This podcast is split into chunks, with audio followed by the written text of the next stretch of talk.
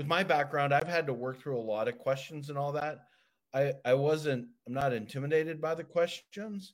In fact, I really appreciate them, because when it's a genuine person asking, you know, hard questions, we can deal with that.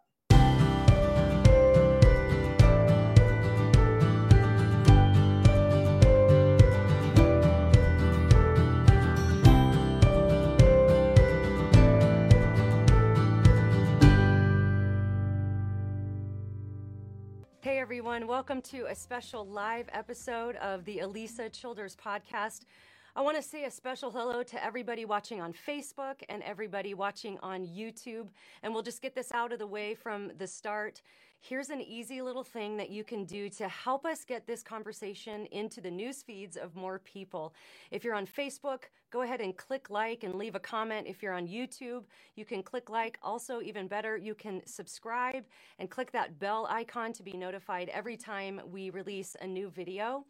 And just little things like that, leaving a comment, leaving a like, that helps more people find out that we're having this conversation and they can join in with us.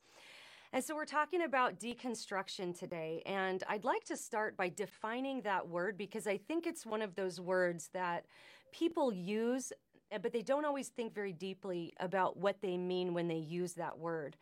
And so often the process of deconstruction can start with a particular doubt. Maybe it's a doubt about the goodness of God as he's presented in Scripture. Maybe it's a doubt about the textual accuracy of the Bible itself. Maybe it starts with a doubt about what the church has historically taught about sexuality.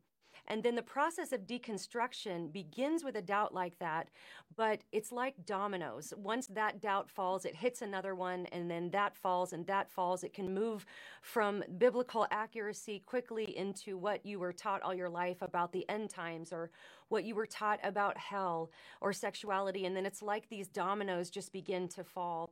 And another metaphor that I think is a really good and apt metaphor for deconstruction is the idea of a sweater. I often hear this in deconstruction stories. So somebody who grows up in the church, and when their beliefs are questioned, and as they begin to pull those beliefs apart and discard those beliefs, it's kind of like when you have a sweater with a little fray in it, and, and the thread is sticking out. So you grab the thread and nothing happens. So you keep pulling it and you keep pulling it. And eventually you don't have a sweater anymore. You just have a pile of yarn. And so I think in many ways, Uh, that is kind of like the spiritual type of deconstruction that many Christians are going through today. Many deconstruct all the way into atheism or some type of agnosticism. Others deconstruct into a type of progressive Christianity or a broader uh, type of spirituality. And so my guests today have special insight into this process of deconstruction. One, from the perspective of someone who's been through that deconstruction, and the other from the perspective of a pastor who has a passion for discipleship in general, but especially in regard uh, to those who are going through that process. So we have a story of a contemporary Christian music artist who deconstructed. He met a local pastor. This pastor took an interest in him, loved him, and discipled him back to historic Christianity. And so I'm going to introduce you to my guests one by one today so that you can hear their stories. We are going to open this up for Q and A after we have a bit of discussion between ourselves. So if you have a question for Dave or for Pastor Bobby, who I'm going to introduce you to in a moment, please in the comments write question in all caps. That will get our attention so we know that that's a question and not just some chat going on in the chat box. So again, if you have a question, write the word question in all caps and then your question, and we'll try to get to as many questions as possible as we go through this live stream process. So the first guest I'd like to introduce you today is Dave Stovall. And Dave is the musical director at Harpeth Christian Church in Franklin, Tennessee. He's also a recording artist and a producer. He's previously played in bands, uh, in the bands Audio Adrenaline. All, all you nineties kids, you remember Audio Adrenaline? And Waverly. Uh, he actually just wrote a very provocative series of blog posts on Renew dot org called Losing My Faith in Progressive Christianity, because in Dave's story, his deconstruction involved him deconstructing into progressive Christianity. So without further ado, let's say hi to Dave. Hi, Dave. How are you? Hey, Elisa. Hey, everybody. Thanks so much for having me on again. Oh, it's this great to awesome. have you. Yes. In fact, for those of you, if this is your first introduction to Dave, we have a podcast we recorded where he tells his story in depth. So you can go back through the archives to find that. But Dave, for those who are unfamiliar with your story, I would love it if you would tell us just, you know, it doesn't have to be the in-depth version, but just the sort of helicopter flyover version of what it was like for you growing up in the church, going through this process of deconstruction, what your beliefs were when you were in uh, progressive Christianity, and then what it looked like for you walking back out of that. Okay. You know, the last time we talked, um, you encouraged me to do, you said to map out a minute version of my story, five minute version of my story, and ten minute. And I was like, yeah, I'm going to do that. But like, I'm still working on the ten article, twelve, fifteen article version of it. So I haven't done it yet. So I'll do my best. Um, so I, I grew up in the Bible Belt in Alabama, Red Bay, Alabama. And I went to a Southern Baptist church growing up. And, um, you know, looking back, it's super legalistic. And I'm not here to, to hate on Southern Baptist churches. Like, there was a lot of things that we did well uh, when it came to like coming together, but I just grew up with this faith that was leaning really hard on um, our pastors. Everything that he said was just gold, no matter what. And uh, I remember thinking when I got into college and some of these questions started coming up about um, the Bible or about certain behaviors, uh, it just threw my faith off a little bit. Uh, specifically things about like alcohol. Like, I'd always grown up thinking you don't drink alcohol, you, you, you don't say cuss words, and you don't smoke cigarettes. Mm. And that's how you know you're a Christian. And, uh, and I just stayed away from those things, but I started meeting people that partook in those things, but they also were really good Christians, and it just threw me off. And so I started looking through the Bible myself and finding out that a lot of these Southern Baptist traditions that I had been handed um, weren't like as solid as I thought they were. They weren't like, you know, so solid in the Bible that you could mm. base the whole thing on. They were more like uh, gray areas. And, but they were taught with so much confidence from the stage that, that it just made me start having this doubt um, against the faith that I was, had grown up in. And uh, so that, all that started shifting in college. And, um, and I just, I had some experiences where I couldn't feel God's presence in my life as much um, as I had before when I was in college. And I didn't know where he was, and I didn't know what that meant. I thought maybe that meant I wasn't a real Christian, or maybe it meant that God wasn't there at all. And uh, I tried to open up about my doubt with some of my friends and mentors, you know, stuff like that. And I felt like I was kind of shut up, being like, you know, something's wrong with you. Like, don't, don't talk about that stuff. And if you're talking about that and there's something wrong with you, so don't do it. And um, so I just locked that part up and moved on and just kind of wrestled with it on my own. And that's when I started touring the country and my band Waverly, and stopped going to a local church. And so I'm out there on the road with four or five other guys, and we're talking about the Lord, and, you know, we're reading the Bible occasionally, and we're reading books about the Bible even more. And we start Um, what I would look back and call now discipling each other, but through the filter of our own thoughts and feelings about God's word, rather than letting God's word be the authority over our thoughts and feelings. Mm. And so that took me at a pretty far away place where, you know, with this, the being, becoming cynical with, with kind of looking under the hood of the church, with touring all over the country and, and kind of seeing some of the dark side of the Christian industry, Christian music industry, all of that kind of was the perfect storm for me to start um, isolating away from the church. And I felt different than especially people back at home that still went to these Southern Baptist churches. And because of the books I was reading, I felt more enlightened. And so I just felt like a different Christian. And, um, you know, fast forward, you know, some odd years, I'm somebody who hasn't been going to a local church. If I've gone, it's like I've swooped in to lead worship or or sing a song here and there because I wanted to help out. And then I've gone on the way, and I'm reading all these books and listening to these speakers. And I wouldn't have called them this at the time, but what they were, they were progressive thinkers. They were people that thought that our own thoughts and feelings were over the Word of God. And it was up to us to kind of pick apart and choose, like, this is uh, something that fits in our culture super well. This part doesn't. So we're just going to move forward.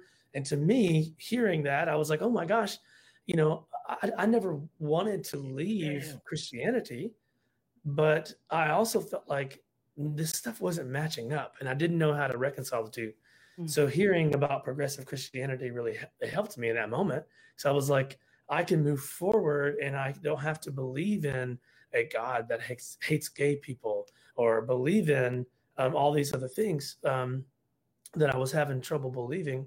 And Elisa, you told me to, to mention specific things, and I'll, I'll mention some of those now. Like, um, I didn't really know if Satan was real. I thought maybe Satan represented evil that was in me. And so I stopped believing in an actual being named Satan, even though Jesus had had conversations with him and referenced him. Yeah. I somehow just did away with that. Um, I wondered why Jesus came. You know, I, I wondered if, you know, was Jesus really the Son of God, or was that something that was applied to him later by his followers to support this narrative um, that was a lot like other narratives from other mythological uh, type religions and stuff at that time? So I was really kind of questioning all of that. Um, I still loved God. I just didn't know what to think about him and about really who he was. And, um, you know, I'm trying to shorten the story, but I eventually was at a place where I was done touring and I didn't know what God wanted me to do next. And um, I was going to move home to Alabama. And that's when I met Bobby Harrington. And we sat down and, and we talked briefly about me possibly leading worship at his church. And I'm thinking, man, these guys seem pretty conservative compared to where I'm at. But I don't know, there's something here. And um, I had gotten to a point in my spirituality where I was like, God, I, I literally don't know the way forward, but I want to know the real truth now. Will you please show me the way? And it was around that time that I met Bobby. Um, and, you know, we started the friendship, and I'm not sure what he saw in me that made him made him want to bring me to his church to lead. But we started a relationship that was real, a real friendship. You know, we're still friends today. Uh, but on his end, it was more um, than just a friendship. It was about discipleship. And he really pointed me back to Scripture, walked me through how we got the Bible, why we can trust the Bible. And one of the big shifting moments for me that he said was, um, you know, who better to understand what Jesus meant than the, the apostles, the disciples that were actually physically with him? You know, we should trust their words over, you know, twentieth century white American authors, right? And I was like, yeah. dang, you're right. And so that kind of began a second deconstruction for me, where I needed to tear apart some more that I had rebuilt on my own. Mm. And Bobby started walking me through rebuilding it one block at a time in a very gentle way um, that has really helped me and changed my life. And, and it brought me back to a much stronger faith than I had before, and something that looks more, much more like historic Christianity than even what I was given in the Southern mm-hmm. Baptist Church growing up. So that's, I don't know how much great. time that was, Elisa. How no, did I do? Was, that was great. That was very good. um, I love how you call that almost like a second deconstruction, because you've even said before, and I'm paraphrasing because I can't remember the direct quote, but you have said something along the lines of, I had to deconstruct my progressive Christianity. I because those were views you realized at a certain point, and I don't want to put words in your mouth, but what I gathered from what you were saying, even on our other podcast and here, is that even your progressive Christianity was something that you sort of just caught because it was given to you, but you hadn't really thought very deeply about why you believed uh, certain things were true about the Bible or about some of these questions you were going through. So you had to deconstruct that as well, which I think is an interesting way to, to look at it. And uh, we're we're going to bring Pastor Bobby on here, because one of the things I knew I wanted to do after I interviewed you the first time is I, I knew that I wanted to talk to you and Bobby together, because one of the biggest, uh, I would say, topics that I am emailed about, one of the first things people always want to talk about when I'm at a conference is, hey, I have somebody in my life who has deconstructed and I don't know what to do. I don't know how to talk to them. I don't know how to love them. I do love them, but they don't feel loved by me, and I don't know how to make them feel loved. Uh, all kinds of questions surrounding how do I engage in relationship with someone who's going through this process. And I think your story with Bobby is just so, so, so awesome. So with that, we'll go ahead and introduce everybody to our, our next guest. And this is Bobby Harrington, who is the lead pastor of Harpeth Christian Church. He's also the point leader of Renew dot org and Discipleship dot org. These are both collaborative, disciple-making organizations that Bobby heads up. So Bobby, hi there. How are you? Hey. Hey, great to be with you. Thank you for hosting us, uh, Elisa. Well, it is always great to talk with both of you. And Bobby, you and I have worked together on some projects in the past. And uh, you're the one who introduced me to Dave and shared his story with me for the first time. I'd love to hear the story of Dave and your meeting from your perspective. Dave's kind of told us what was going on on his side of things. What was going on in your mind on your side of things? Okay, great. Well, uh, as Dave described it, we were at a season where we needed some pinch hitters to lead worship. And so uh, at the time, one of my uh, co-preachers uh, found out about Dave. And uh, I said, okay, well, I'll, I'll meet him. I'll have lunch with him. And so I met Dave at lunch. And I can remember he was just transparent. You know, I kind of like Rob Bell, he said. And, uh, you know, he just kind of told me about himself. But the thing that Josh had told me about Dave is what I had seen. And that is that Dave was just a, you know, he was a genuine guy who was trying to be authentic about it. Um, mm-hmm. I've met a lot of progressives who have an axe to grind, and that wasn't Dave Stovall. Mm. So uh, I invited uh, Dave to come and lead worship, and we began a relationship. And one of the things that we believe in, Elisa, that I think is really important for everybody, uh, we call it intentional relational discipleship. And what we mean by that is that um, we, when we enter into one of these kind of relationships, and it can it can just be that you enter into a relationship with somebody and you're open, like you don't have an agenda other than you're open, and you're praying that God would use you to help them follow Jesus. Mm-hmm. And that's kind of how I was with Dave, just prayerful and open. And then we we needed somebody to help lead worship. And and uh, so I just thought, well, let's see where God takes it. And uh, he came and led, and we started this relationship. And because Dave was open, and because, you know, I, with my background, I've had to work through a lot of questions and all that. I, I wasn't, I'm not intimidated by the questions. In fact, I really appreciate them, because when it's a genuine person asking, you know, hard questions, we can deal with that because they're really in a truth-seeking mode. So we just, like, we would go to hockey games. I invited Dave to a hockey game. Uh, my wife and I invited them into a small group with us. So uh, Cindy and I had Dave and Summer uh, in the small group.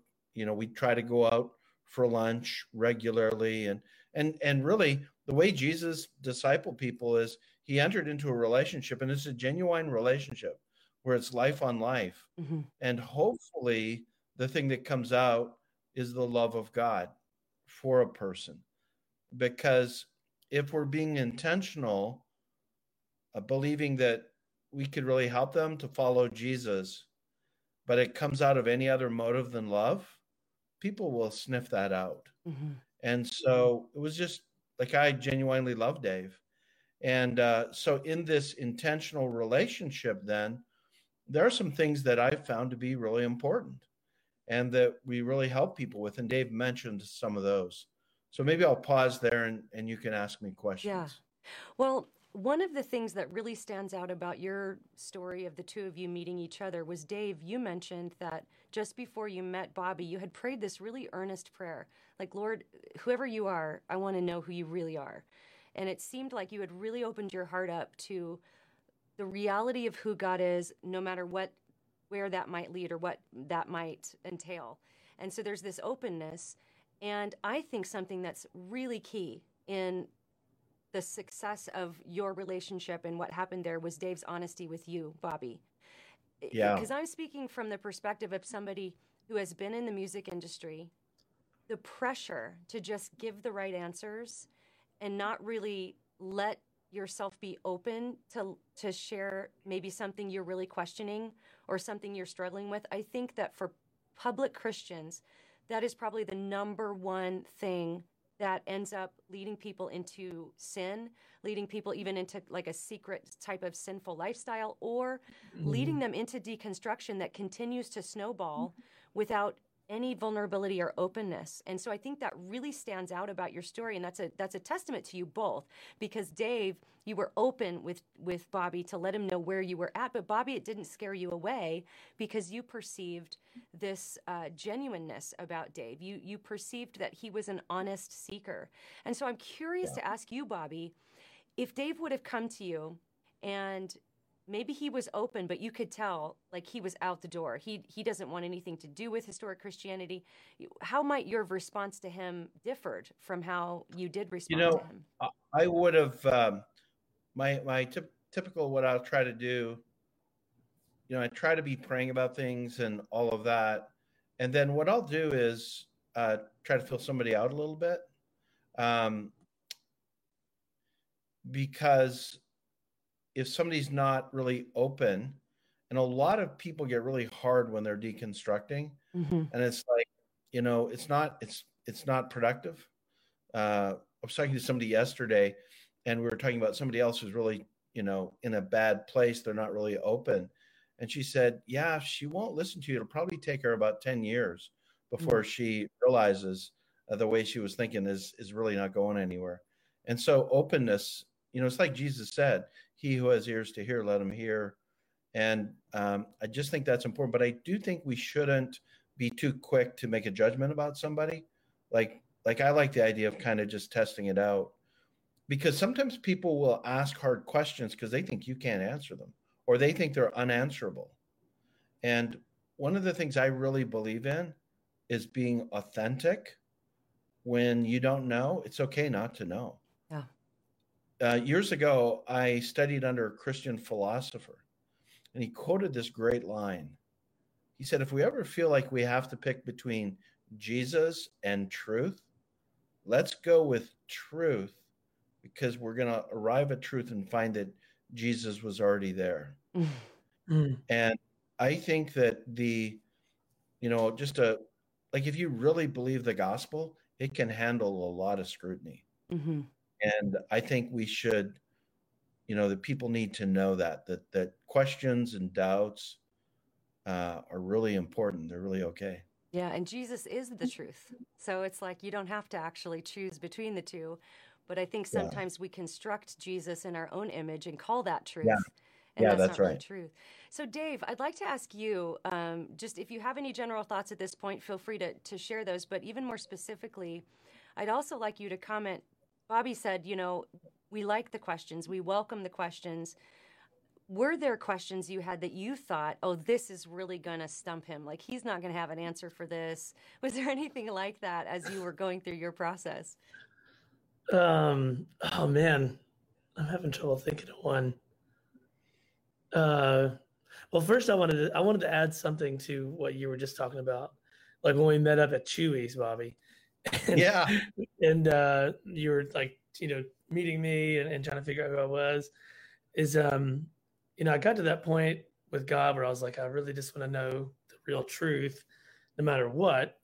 And the last thing I wanted was to have a job where I was pretending to be something else, because even though I wasn't pretending to be a completely different person when I was in Waverly or Audio Adrenaline, There were there was an element of, I've got to say the right thing. I need to be on all the time.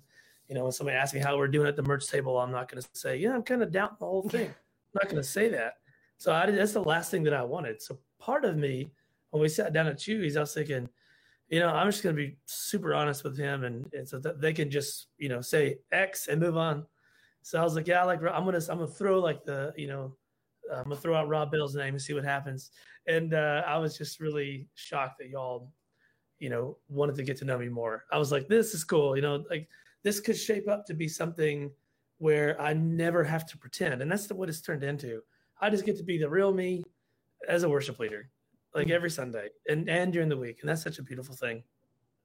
Um, I, I'm drawing a blank on like that's okay. things there, that there are, there are you know, that we got to make sure that we present a, you know, authentic thing here in the sense that I don't want to act like I couldn't answer any questions because there's always questions a person can't answer.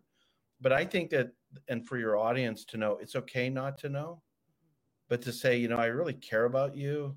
And even though I can't give you an answer right now on this, I'm going to check it out. And if you would, would you let me get back to you on that? Yeah.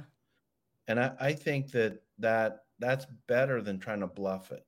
Yeah, that's, that's wise advice. And so one of the things I've I, observed, I, go ahead. Yeah, go ahead, Dave. Sorry, I'm thinking one of the reasons why I didn't just come up with a list of questions to Bobby was because our home group, we were going through some Renew material, which I don't think it was Renew at the time, How to Trust and Follow Jesus.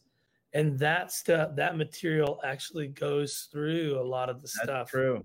Like one of the, one of the big things I came in thinking was, you know, what about cosmic child abuse? Like, why did it please God to crush Jesus? What's that about? You know, like, and I probably would have come in with one of those questions like that, but going through um, Trust and Follow Jesus answers a lot of those questions and kind of helps reorient um, like your own hermeneutic about how you approach the Bible, because that is secretly what progressive Christianity does. As you're reading the books, listening to the podcast, is things are sounding more and more familiar.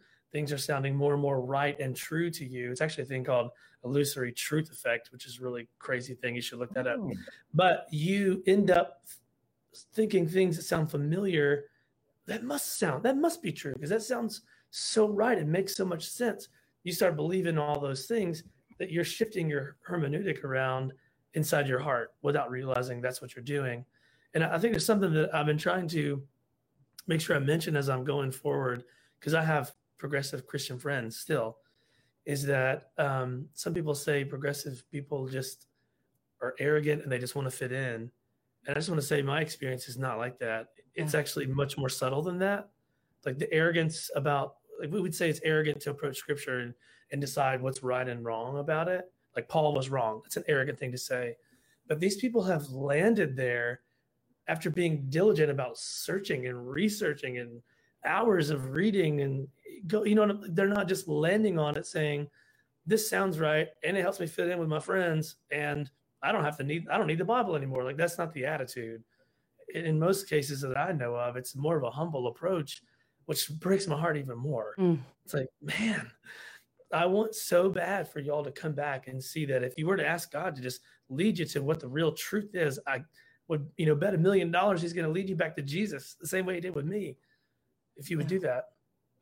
That's a good point. And I'm really glad you brought that up, because that's something I've even told audiences this when I go and speak about progressive Christianity. Um, you know, I do think there's pride underneath it. I do think there's maybe unintended arrogance because it's so self-focused. I think that's a, sort of a natural thing. But to your point about uh, how sometimes, and I've even seen this, especially in the last few days, where progressive Christians are characterized like, oh, they're just trying to fit in. They just want to be cool.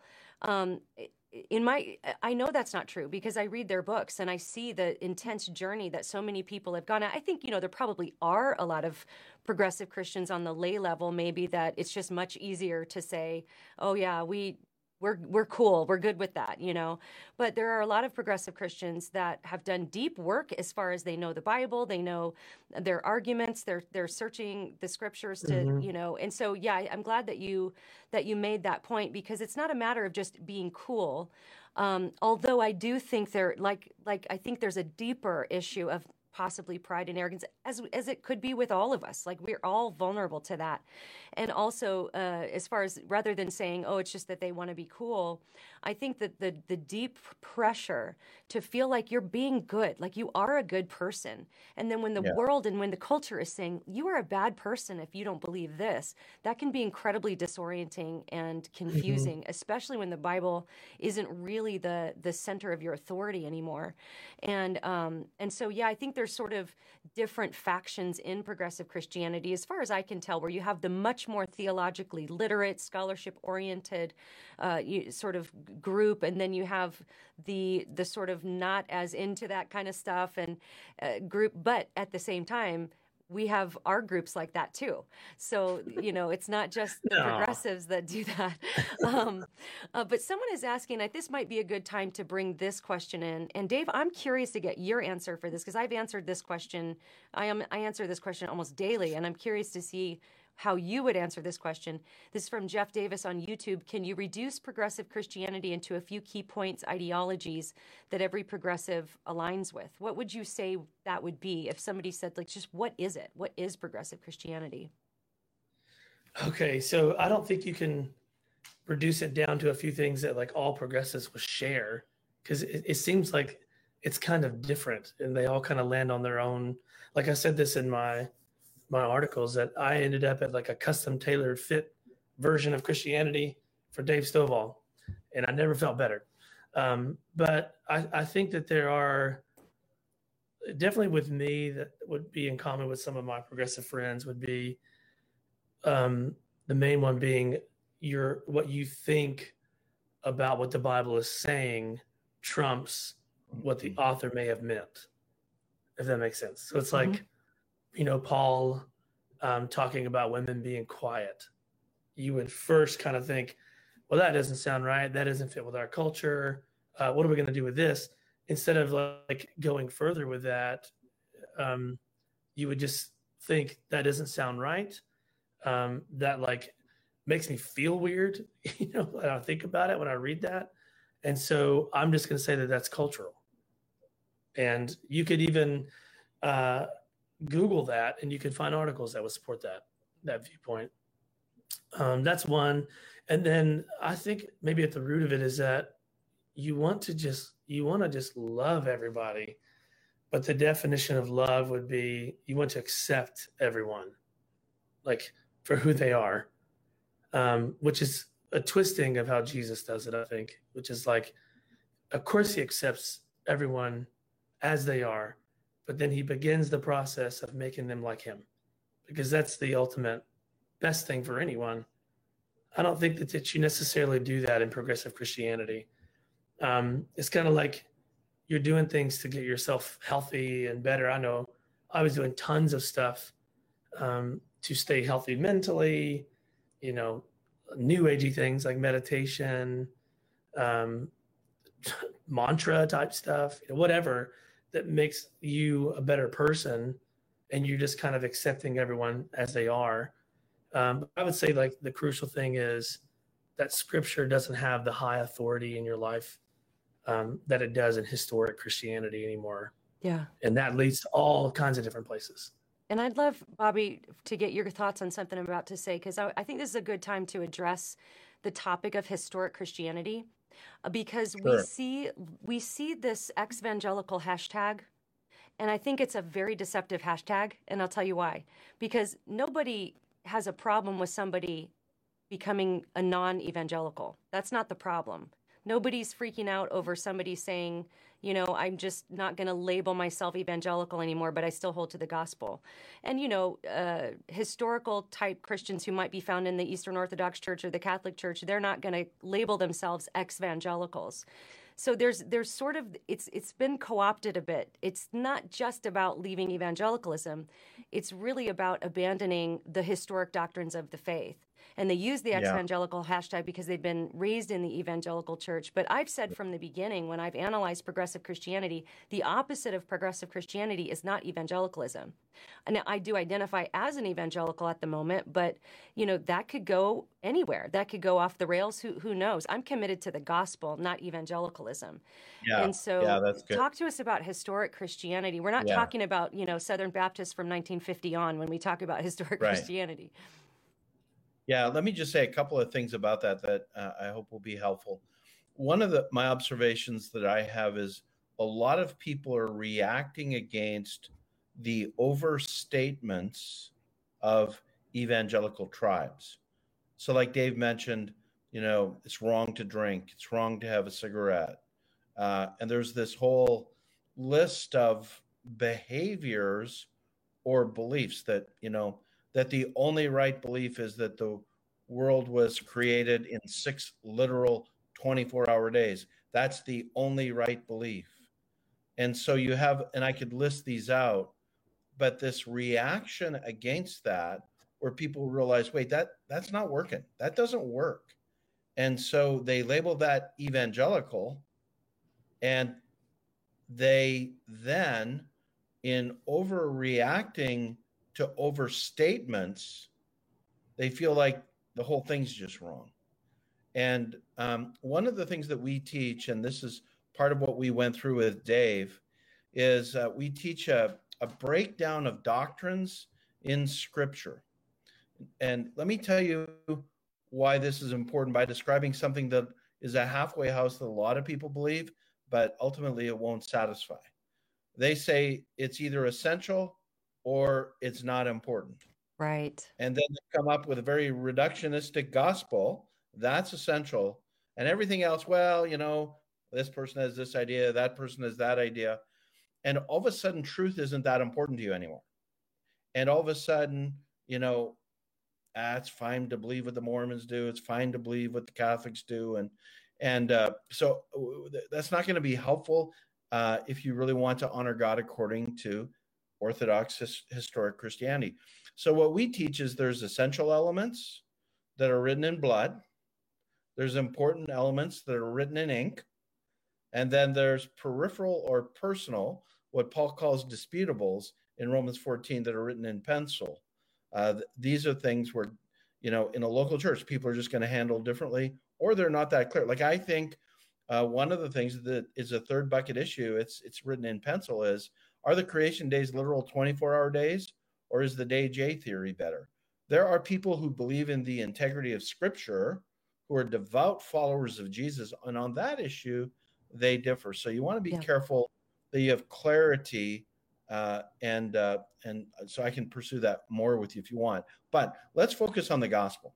Yeah. Because I think one of the things that's really important today, not only is the gospel the core of salvation, so we want to make sure we, you know, cling to that, but it's also the center of everything else. And when you go back through the centuries, Uh, you will find, although sometimes there's different lights on the gospel, but that the gospel is not like a disputed thing in its core elements. It's there in the Apostles' Creed, and the early version of that was written as early as, you know, two hundred. It's in the Rule of Faith in the hundreds and two hundreds.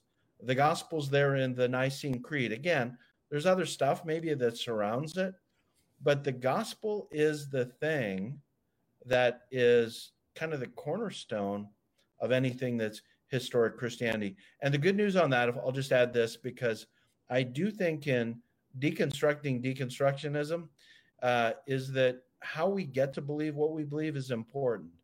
And I'll just say this, the evidence for Jesus and the death, burial, and resurrection, which is at the heart of the gospel, the evidence for that is extremely strong in history and in uh, uh, various other ways of looking at it. One of the things I do, at least, is I take people to Israel.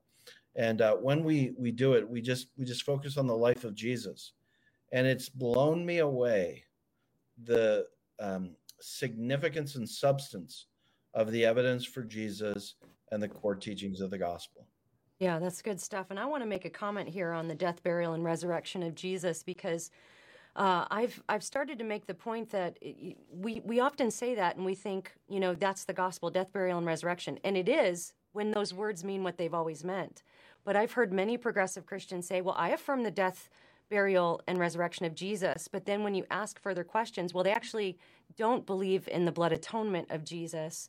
Yeah. They actually don't believe his death was salvific, and it's uh, in in. And I'm not even going to get into the weeds of penal substitutionary atonement, but just the idea that his he died in your place in any kind of broad substitutionary sense. They they don't mean it like that. And then yeah, you know, of course, sacrifice of atonement for sin. Right, sacrifice of atonement for sin, and then you know resurrection takes a more metaphorical. So they can say I affirm death, burial, and resurrection, but that's where we're at in our culture, is that yeah. words just don't have much meaning anymore, and, which is and, why we have to drill down. Yeah, we really mm-hmm. do. Uh, Elisa, let me just tell you uh, one of the things uh, that's really good about what you're doing here is that when people become progressives, they don't like being pushed on this. They like to they like to act like they're well-educated and informed and, and broad. But in my experience of having some good relationships with people who became progressive, you start pressing them on, what do you mean by the resurrection of the dead? And then you start saying, well, what you believe is not uh, Orthodox Christianity. You know, people didn't believe that. That's not part of the Apostles' Creed. It's not part of the nice, like what you're believing, it's not in any sense something that you can say you have in common with the Roman Catholic Church, the Orthodox Church, or uh, historic Protestantism. Yeah. I'm going to take this comment from Abigail because I think this is a good comment here. Abigail says, I think some conservative Christians need to extend compassion toward progressive Christians in order to understand them and not bully them or condemn them. Uh, Abigail, thank you so much for that thoughtful comment. And I think that what we're seeing displayed between the relationship between Bobby and Dave and their story of Dave coming into church as a progressive Christian, we're seeing that, that, you know, Bobby did. He showed compassion. He loved them. He tried to understand them. Um, I think, and, but I'll, I'll add something to this too. One of the difficulties about calling progressive Christianity out is that in the mind of so many people in culture, disagreement, uh, because of the way that everyone has redefined the word love, they view disagreement as a personal attack, or they view it as um, some kind of intolerance toward them or bullying toward them, even if that's not the intent, intent or even what's actually carried out. I, I only say that because if I, you know, if I go on Facebook and I might want to address something somebody like Jen Hatmaker has said or something, I, I try very, very hard to never do personal attacks, to never say I this think person. You do a great job on well, that. Well, thank you. I, I really try to do that. In fact, if anybody finds a clip of me doing an ad hominem or a personal attack where I'm calling somebody a name or calling, you know, please tell me, and I want to repent from that, and I don't want to do that. But I have found that just by bringing the idea out and saying, here's why I think this is false. Here's why I think this is dangerous even. Here's why I think you should run from this. Um, often that can be perceived as bullying in that world. So I think that's something that that we need to keep in mind as well as we, you know, we can't let people kind of change the rules and then say, okay, well, we'll play by this new set of rules by just not saying anything. Um, we're, we're trying to rescue people from false ideas that have life and death consequences. Because if Christianity yeah. is true, then we have to speak out. You know, it doesn't matter if it's not true. If it's not true, it doesn't matter. Just live your life. Do it. Do what works for yeah. you, right? But we want to we want to expose bad ideas because we love people and we want them to be living in the fullness of who God created them to be. And so that's uh, that's something that we do. But Bobby, hey, go ahead. Yeah. No, I was just going to add something. One of the things that um, because uh, Dave and others like him are teachable. Uh, like they, they genuinely want to know, and they don't presume. One of the things you run into uh, when you're a pastor is people presume, can easily presume things about you, and so they don't engage in an honest conversation. Um, but because Dave was open to the honest conversation, uh, and because we had a relationship, that's really good. But let me tell you something that a lot of people miss, and this is the game changer. So it, it involves a relationship, a genuine relationship. We're trusting that the Holy Spirit is present, but we've got to get to the mind. We've mm. got to get to what people really believe. In Second Corinthians chapter ten, the Apostle Paul is writing to the church in Corinth, and he's talking about how it's a spiritual warfare. And you get ready for this idea, oh, it's a spiritual warfare? It's going to be all this spiritual stuff. And what he says is, no. It's a battle of the mind. Yeah. He says, we take captive every thought. So he's talking about his role in discipling people. We take captive every thought and make it obedient to Christ. Yeah. So at some level, there is no deconstructing deconstructionism or constructing faith without getting to the mind. Yes. And one of the problems that we face is a lot of evangelical Christianity has been anti-intellectual. That's right. And it hurts us. Now, I'm not talking about overly intellectual or anything like that, mm-hmm. but in the journey with Dave And, you know, in the group that we had there for a while, it was uh, Dave and Summer, and we had a, a lesbian couple, and uh, then several others. And it was just, you know, it's a relationship. It's an environment we're caring about each other, but we're trying to get them into the Word of God. I'll get to that in just a second. And also some key ways of thinking about the truthfulness of Scripture. So, um, yeah, I can uh, tell you more about that, but let me pause there. Yeah. Dave, do you have anything to add? Yeah, I was going to say um, the thing that really helped me out in the beginning, Bobby, was how curious you were about the way that I thought. Um, and that didn't mean just about the Bible. Like you were like, what T V shows do you watch? You know, just curious about me. And then, but we would also get down to the way that I thought about certain things about the Bible. And if anything ever came up that you obviously knew was bad in my thinking, you know, you wouldn't be like, I don't know about that. You would literally take the Bible and open it up and ask me to read it. And we'd read it. And you'd say, what did the author say? And uh, there's no wiggle room there. It's like, mm-hmm. Well, he literally said this. And, you know, you would help me pick apart things. And, you know, w- with the knowledge that you have about the background, about, you know, the authors and where we get the text, who it was written to, was really helpful for me, for you to explain to me uh, certain words and like why they mean that. Um, you know, I wrote in, in my latest blog about how interested I was in the could also means, because that's what progressive Christianity does. This word could also mean. You would kind of do that um, with words, but you would have, uh, it was much weightier what you were saying, because it wasn't like they could have meant this or they could have meant that. And then here's all this doubt and question that's going to go along with that in your brain now.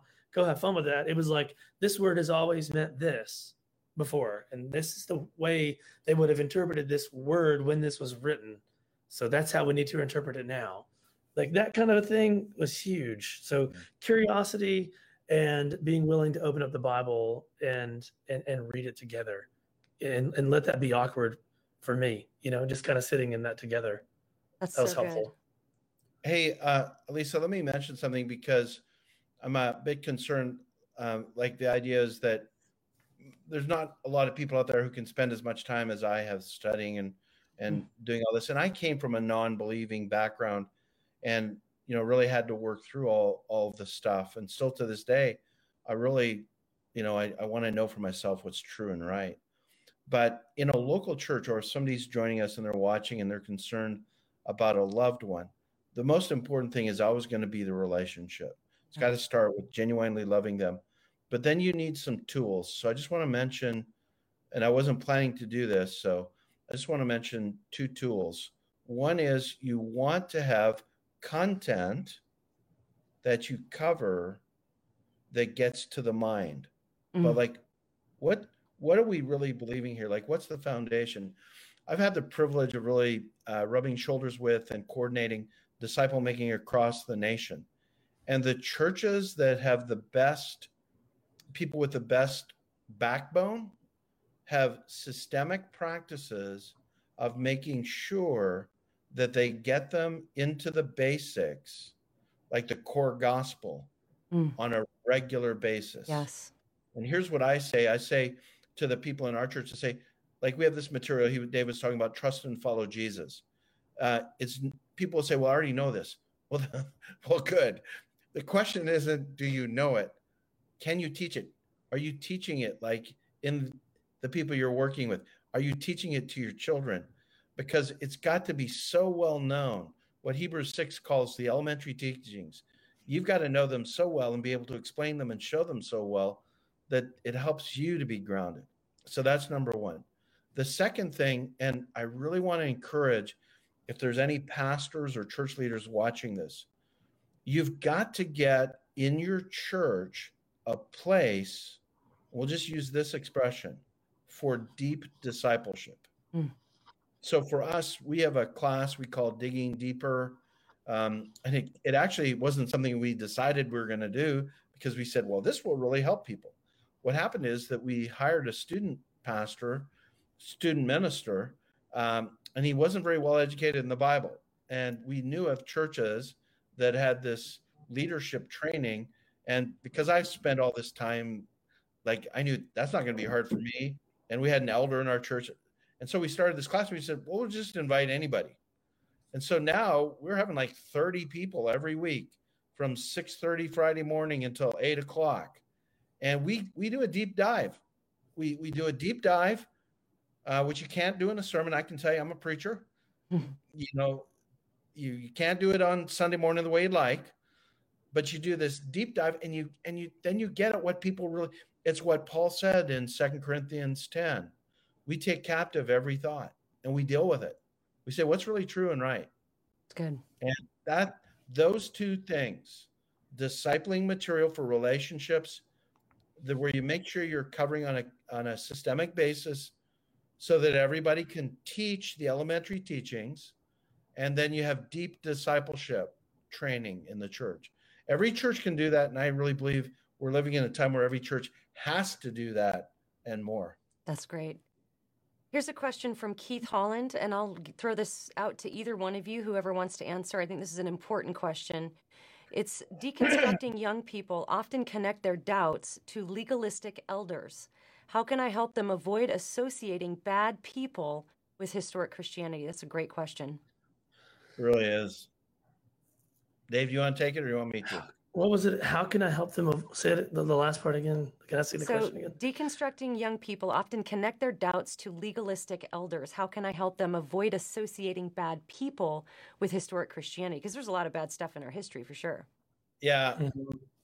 Let me tackle that and then you can add to it, Dave. Because, okay, yeah. I, you know, I work with a lot of churches across the country. And, you know, first of all, let me just say this. Scripture really teaches about the importance of elders in a local church, but Paul told Timothy, don't be hasty in laying hands on.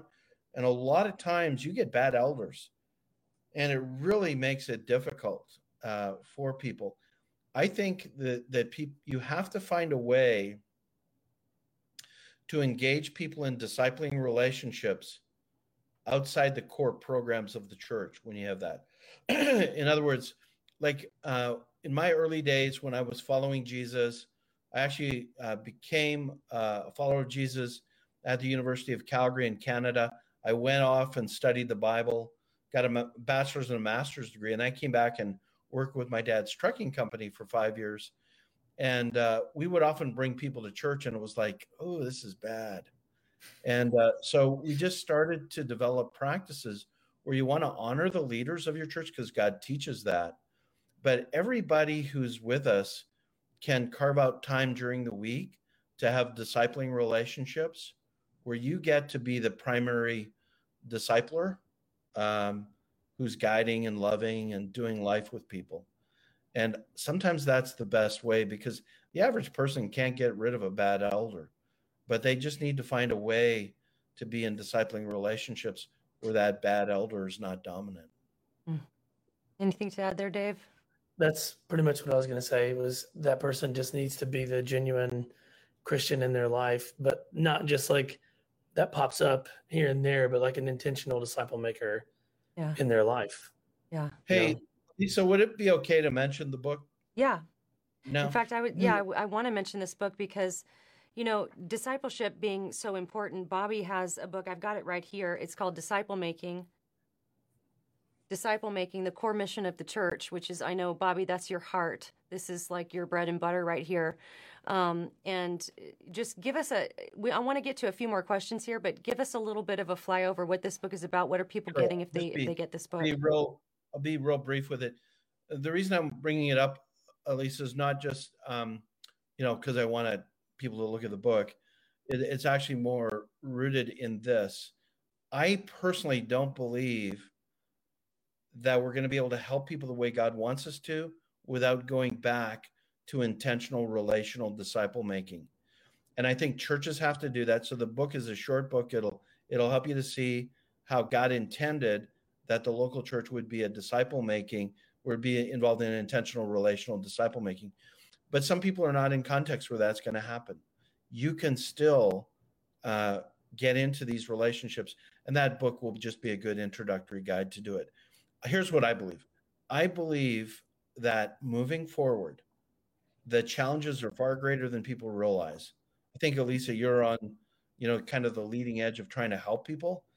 And we've talked about the intellectual engagement, but the intellectual engagement, which is absolutely essential, won't go very far without Christ-like loving relationships.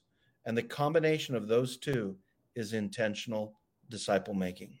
Yeah, that's good. Here's a question from Lori Carroll Chandler. My former pastor preached that Noah's Ark maybe didn't happen. Maybe just a story to make a point. Is this a red flag of moving toward progressive Christianity? Dave, you look like you I want to answer so. that. I think so. Any, can you show the question one more time? Anytime that's the phrase, uh, maybe just a story to make a point, that's a huge red flag. You know, ding, somebody ding, told ding, me about Genesis. They were like, Uh, and I, I don't remember which progressive thinker said this, but they were like, the story of Genesis doesn't have to be literally true for it to be true, because man falls every day and it's deeper than literally true. And you're like, yeah, but like, I kind of want to know, like, yeah. is, it, yeah, Jesus, is this book Jesus also literally Noah, true? That's where one of the, you know, Jesus thought Noah literally lived. That's right. That, okay, so that that's a huge, that was a huge shift for me, is I finally landed on a point where I was like, if Jesus, if he believed it was true, if he referenced it as a real thing, example, Jonah, that I'm going to believe it's a real thing. Even though I read through Jonah and I'm like, what is ha- what's happening in the last chapter of this story? It sounds like a fable with a moral, and it would fit better in that box than in a literal thing. But I'm like, Jesus referenced Jonah. Yeah. And he referenced these people as real, and he, you know, he's he's the one that's making the rules. So I'm I'm with him. Yeah, and I have a blog post, or it's actually a series of two blog posts on my website called Eight Things Jesus Believed About Scripture. And of course, G- whatever Jesus had to say about Scripture was in reference to the Old Testament. But he said, my words will never pass away. So I think we have hints in the New Testament that he he was commissioning a New Testament to be written as when he speaks to his disciples, saying, the, the Spirit of truth will come and will bring to your remembrance everything I've taught you, and my words will never pass away, stuff like that. So I think we have, you know, reference for the new, but we know exactly what Jesus thought about yeah. the Old Testament. And in my blog post, in fact, there's a great book that I want to recommend to everyone called, uh, I think it's called Christ in the Bible by John Wenham. Uh, yes. It's not a big, thick book. It's, it's you know, it's, it's you can get through it. And it's a great book that just, di- he's a great scholar, dives in. nineteen seventy-five The year I was born. So was that book. So, yeah. Hey, it's, hey, when when I came to faith, that ended up being a really helpful book. Just on this whole question. Yeah. Can I just say this too? When you talk about, like, when I'm dealing with people who don't believe and I'm trying to lead them how to construct their faith from a non-believing background, uh, we've already talked about you want to focus on Jesus. The historical and archaeological, the evidence for Jesus is incredibly strong. The evidence for the Gospels is really strong. And it's out of that uh, place that we build our understanding of the Old Testament. It's out of that place, because Jesus said he was going to give his teachings to the apostles, that we build our doctrine of helping people to understand the rest of the New Testament. So the good news is the foundation on Jesus, God in his providence, and I, I don't think any of this is an accident, the evidence is so strong that that becomes the building place. And then we say, well, what did Jesus think about Noah, like we just said, or what did Jesus say about giving his teachings to the apostles? And you build it that way. Yeah, and, and this is really an important question. It's a great question because, you know, you might think Jonah doesn't really matter, Noah's Ark doesn't really matter, you know, Jesus is what matters. But here's the thing. If you can explain away miraculous events in the Bible, what's to keep you from explaining mm-hmm. away the resurrection? I mean, what's exactly. the difference? And and I love the way Frank Turek comes uh, to talk about this type of topic, because he says, you know, the greatest miracle in the Bible, if you ask people, they're going to say, oh, it's the resurrection. It's actually not. No, the greatest miracle in the Bible is creation. If and I think it was Norm Geisler who said, if God can make water out of nothing, it's no problem turning water to wine. So if creation is true, then Jonah, Noah's Ark, none of that is implausible. I mean, God yeah. created everything That's out really of good. nothing. So, That's... you know, we have, there's no reason to, no, if there were literary reasons, like Jesus told parables, we know those are, those are stories he told to make a point. Like when he's telling a parable, those weren't literal story, like things that happened in history, but that's because it's, it says this is a parable. He told parables. But unless there's really good literary reason to say that a story in the Bible is a parable or something like that, then if we explain it away as non-miraculous, then that's a snowball. Why not just go to the resurrection then? Yeah. Yeah, it's the proclivity to diminish the teachings of the Bible. Uh, when you when you notice that, and I think this all started with that question, it's the it's the tendency to like diminish Scripture. It's that that starts to go to to bad places. And at, at the heart of it is a lack of a sense of the holiness of God. Mm. Because, mm. you know, it's a it's not a small thing to just make light of Scripture. Yeah, that's true. That's good. All right, we're going to go to a couple more questions here before we close out tonight. Uh, Baptized by Jesus wants to know, in progressive Christianity, do they water baptize? Dave, you go for it. I, I, I think I, I have a way I would answer this, but what do you think? Uh, so I think the church, I think one of the churches I was at before Harpeth would be considered a progressive church. I'm not sure if they're actually officially that or not, but they did water baptisms. So, yeah, I think churches are doing a lot of, I mean, if they're a progressive church, if they're on the way to becoming openly progressive, they're still doing the same things. But I don't know if they're openly progressive. Yeah. What they do now. I honestly don't know that. Well, that's, I think that, yeah, that's kind of how I would answer too, because it's not like there's a, a denomination called progressive Christianity where everybody sort of right. does the same thing. And there's actually not that many churches that identify themselves like we are a progressive Christian church. A lot of progressive Christians go to mainline denominations. Um, now, now there's more and more happening. Of course, we know of a church, Bobby, in Nashville where this happened. It started as an evangelical church. It rebranded. It's a progressive Christian church now. And so I think we're starting to see that happen. And I don't know what they're doing now. But like Dave said, a lot of times they, they want to appear to be the right version of Christianity, the historic version. Yeah. So they'll do the sacraments, they'll do communion, they'll even do like, um, I read a, a story of, it wasn't just one church, but several churches who on Ash Wednesday, they they used stardust and, and like glitter uh, instead of ash to make the point that you are stardust. And that's what they would have you say when they put the ash on the forehead for Ash Wednesday. So there's a lot of sort of similarity that they'll do to yeah. maintain appearances that it's historic, but it's... And, and can I address this? Because please, it's yeah. something that I, I learned. So I was discipled by a guy, uh, Princeton, PhD guy, uh, uh, one of the world's leading experts in ancient Ephesus, you know, the whole Timothy, did t- Timothy really mean what he did about women and all that? Well, anyway, I spent so much time with this guy, and he had spent a lot of time uh, broadly looking at Christianity. He told me something, and and I'm like, wow, that is so helpful. And he said, the more progressive you become in your theology, the more likely it is you want to be liturgical, because your belief systems are no longer your security. So the liturgy becomes your security.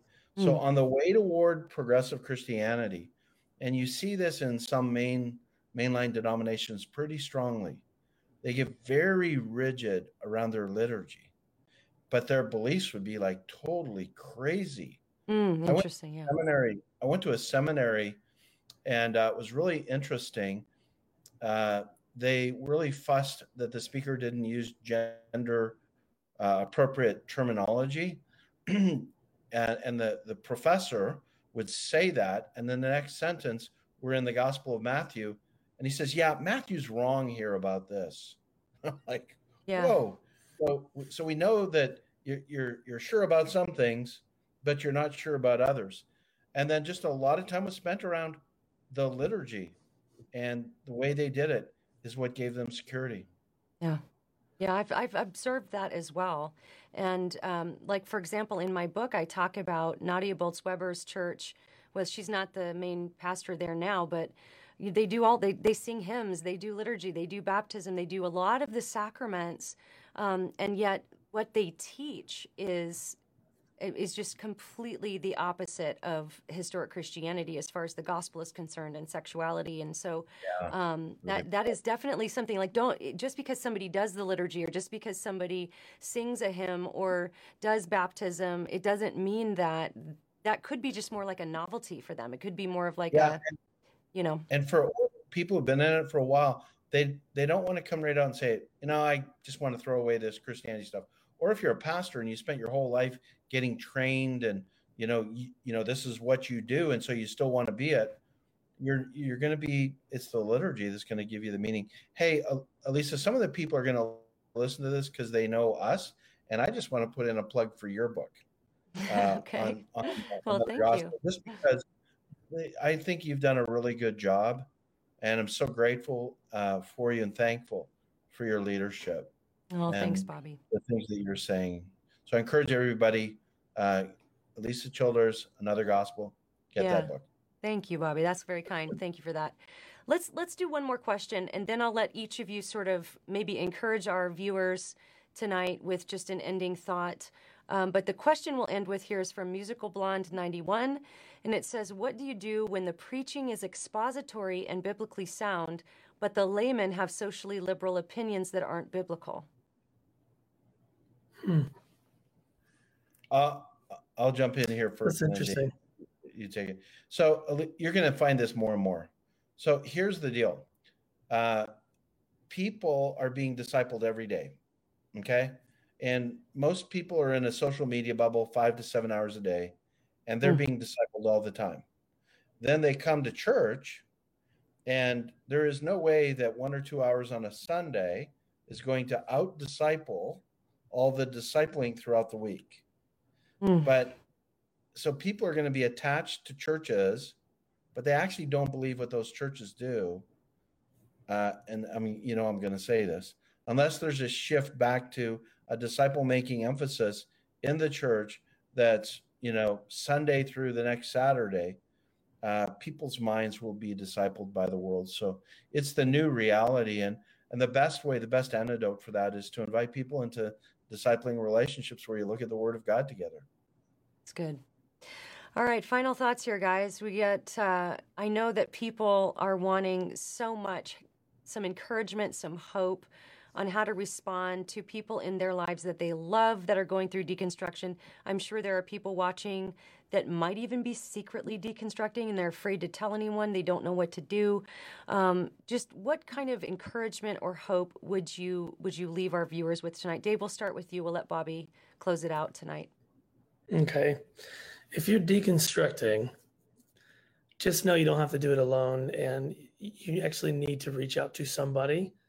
And I would say pray and even fast about who to pick out to talk to, because if you pick out somebody who's secretly progressive, then that's how they're going to disciple you.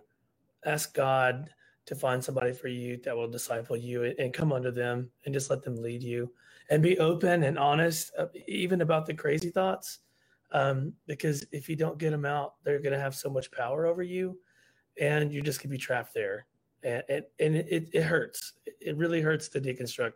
I know that feeling, and uh, I've been there. So no, you're not alone. There is hope for you, and there is a way forward. And it doesn't have to look like making stuff up. It can actually be something that you join back into historic Christianity. That's good.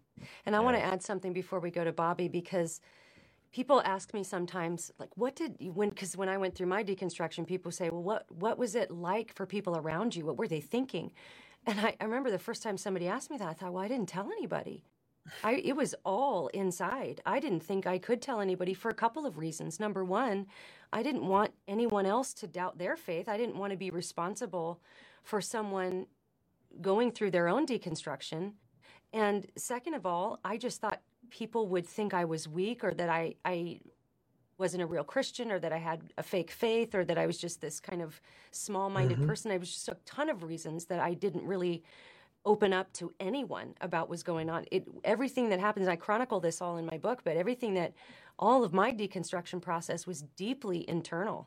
Uh, I, if I did sort of crack the door open with anyone, it was always like very guarded because I would just, I didn't want to bring anybody down. I didn't want to cause them to doubt their faith. And there were just so many, so many reasons and, and taboos around it back then. I think I'm so thankful that people are talking about it now so that there can be a more open environment to, you know, more pastors like Bobby, where people could say, I, I don't, this is really scary what's happening, because you're right, Dave, it hurts. It's very painful. I've even heard um, people who have deconstructed all the way into atheism say um, there's like this terror when you're deconstructing. And I, I feel that really deeply because I felt it. I went through it. Mm. I, I understand it.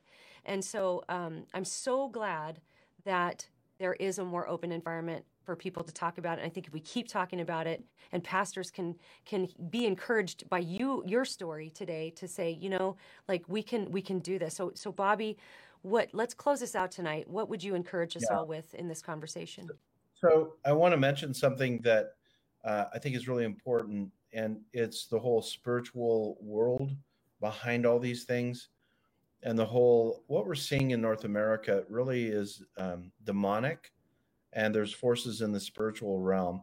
I don't understand all of that, but I just know the Bible teaches that. And if if you're looking carefully, you can see it. So I'm gonna I'm gonna end with a a, a story of hope and optimism that's uh, caught up with an exhortation.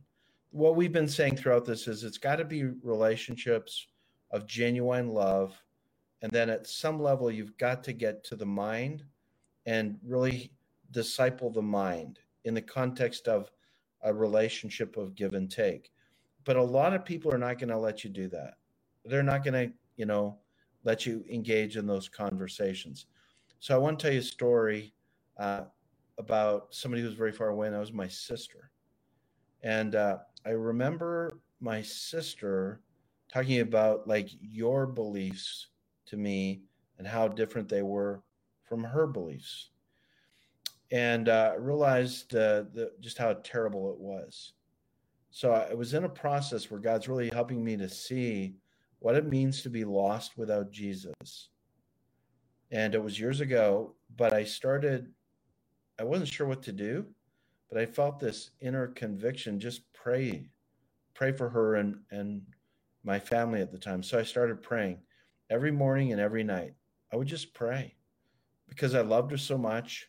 And uh, I couldn't do anything. Like we had a relationship, but she didn't want to talk about the things of God. So I started to pray every morning and every night. And here's my prayer. I prayed, God, whatever it takes, whatever it takes for her to come to genuine faith in you. Oh, dear Lord, would you please do it? And I was just like really bold, and I was persistent. I mean, I'm talking about persistence for months, and in this case, a couple of years. Then in one week, my sister, um, she lost her job. She was in training to be in the uh, Canadian Olympics in equestrian. My dad had to sell the horse. She couldn't keep the horse. And uh, her boyfriend broke up with her all in one week. And she tried to take her life and was uh, rescued at the last minute. And then it's just like the doors open up. She came. And she spent a, a month with my wife and I. She lived with us. And it was like we had this relationship. She was in a place where she listened. And uh, I'll never forget the morning when uh, she leaned over to me and she said, I'm ready to surrender my life to Jesus. And uh, I just think God moves. And we we need to believe that he moves and he hears and answers prayer. And sometimes it's persistent, desperate, whatever it takes, God prayers. But God hears our prayers, and the Holy Spirit is alive, and uh, God will work in the lives of his children. Yeah. And we we just have to hold out uh, belief and confidence in that. That's good. Well, I want to thank my two guests today, uh, Bobby Harrington and Dave Stovall. Thanks to everybody who's listening to this or watching this. Again, it helps if you click like, leave a comment, subscribe on YouTube, click the bell icon to be notified every time we release a new video. We'd love for you to be a part of the conversations we're having uh, over here. And don't forget to check out Bobby's book, Disciple Making, The Core Mission of the Church. Check out renew dot org and discipleship dot org. And thanks so much for being with us tonight, and we will see you next time. Bye-bye.